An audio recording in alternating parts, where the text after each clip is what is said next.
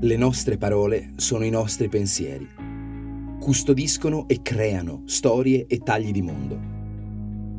Stai ascoltando Una parola al giorno, un podcast di unaparolaalgiorno.it e Bonfire, che ti accompagna fra usi, sfumature, curiosità e trascorsi di parole note e meno note.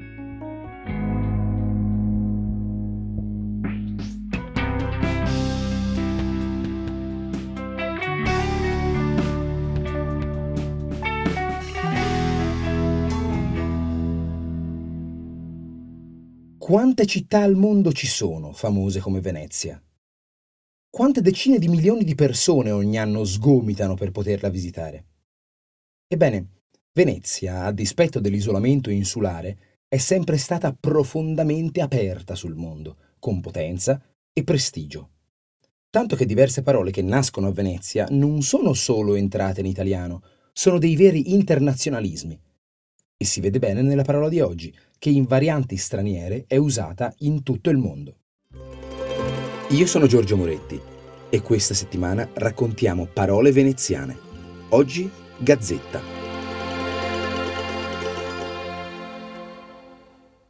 Va detto, in italiano le possibilità di uso di questo termine si sono un po' irrigidite rispetto al passato, ma si trova ancora in nome di giornali fra i più famosi e anzi, sarà mica per questo che si è ingessata. A vedere questo nome, Gazzetta, uno ci vorrebbe subito riconoscere dentro la gazza. Dopotutto la gazza, notoriamente ladra, è un uccello che carpisce tesori con tempestività, no? È una bella metafora per il fervore di un quotidiano. Ti aspetti di trovare fra le pagine tutti i tesori che chi ci lavora ha messo insieme con voli alacri. Ma con tutta probabilità no, non c'entra. Ora, l'etimo è molto dibattuto ma fino a un certo punto si arriva con sicurezza. Il termine gazzetta, per come lo conosciamo, nasce nella seconda metà del Cinquecento dal nome del giornale veneziano La Gazzetta delle Novità. Era così chiamato perché costava giusto una gazzetta, che era una monetina d'argento da due soldi. È sul perché questa moneta portasse questo nome che c'è grande incertezza. Sembra da escludere che ci fosse coniata sopra una gazza. Alcuni avanzano il riferimento a una voce dotta che si rifà al bizantino Gaza, ricchezza, ma è un'ipotesi un po' fragile. Per adesso resteremo col dubbio. Ad ogni modo, questa associazione fra nome del giornale e moneta necessaria ad acquistarlo piacque parecchio, anzi continuerà ancora, giocando anche sui resti, basti pensare all'ottocentesco e ancora in pubblicazione il resto del Carlino, che si poteva comprare col resto che veniva reso comprando un sigaro con la moneta di un carlino.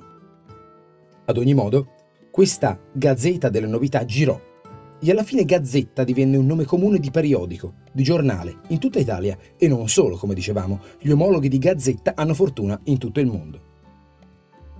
Oggi usare Gazzetta in questo senso generico, per quanto ispiri quella certa agilità da gazza che colora bene un notiziario, ha un che di affettato e antiquato. Insomma, se qualcuno ci chiede hai visto che cosa c'è sulla gazzetta? O strabuzza l'occhio dietro al monocolo arricciandosi il baffo a manubrio, oppure non pensiamo che ci stia chiedendo in genere se abbiamo visto una notizia pubblicata sul giornale. Piuttosto, immaginiamo si riferisca a una pubblicata proprio sulla Gazzetta dello Sport, o nel caso in cui a parlare siano persone di legge o di amministrazione che discorrono di lavoro, a qualcosa di apparso sulla Gazzetta Ufficiale, che è lo strumento di diffusione delle nostre leggi. Erede ultima peraltro della Gazzetta Piemontese di epoca napoleonica, che in origine era un giornale normale. Insomma, due gazzette così grandi e prestigiose si spartiscono l'antonomasia di gazzetta e il suo uso generico si trova così ad essere un po' irrigidito. Ciò nonostante, come molte realtà locali e settoriali hanno colto, il problema dell'impiego del bel nome comune Gazzetta si risolve con il ricorso al diminutivo. Ad esempio, il Gazzettino ha ancora una bella versatilità, attagliandosi a notiziari di tante realtà di cui fa rilevare la specificità, l'agilità e anche la complicità coi lettori, gazzettini teatrali, cittadini di piccole regioni, il che riprende in maniera molto delicata la prospettiva originale, di un foglio di notizie che si paga con la moneta da due soldi che gira in città.